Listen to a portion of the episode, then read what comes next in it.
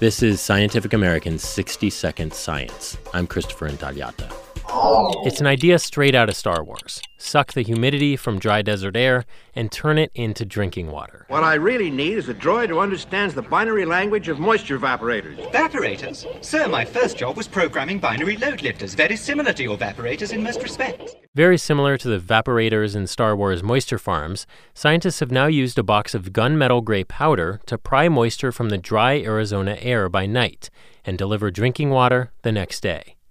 The powder consists of tiny structures called metal organic frameworks, which contain even tinier pores to grab water. Initially, water goes in, and the first water molecules to go in adhere to the internal surface and make the pores more polar, so more water comes in. Omar Yagi, a chemist at UC Berkeley.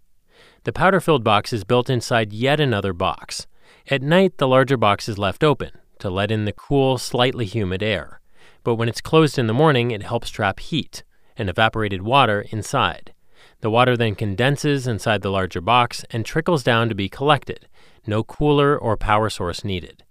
The finding by Yagi and colleagues is in the journal Science Advances.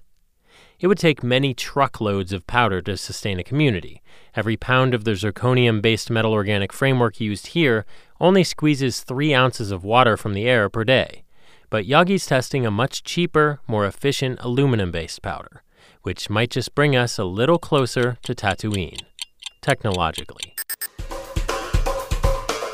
Thanks for listening. For Scientific American's 60 Second Science, I'm Christopher Intagliata.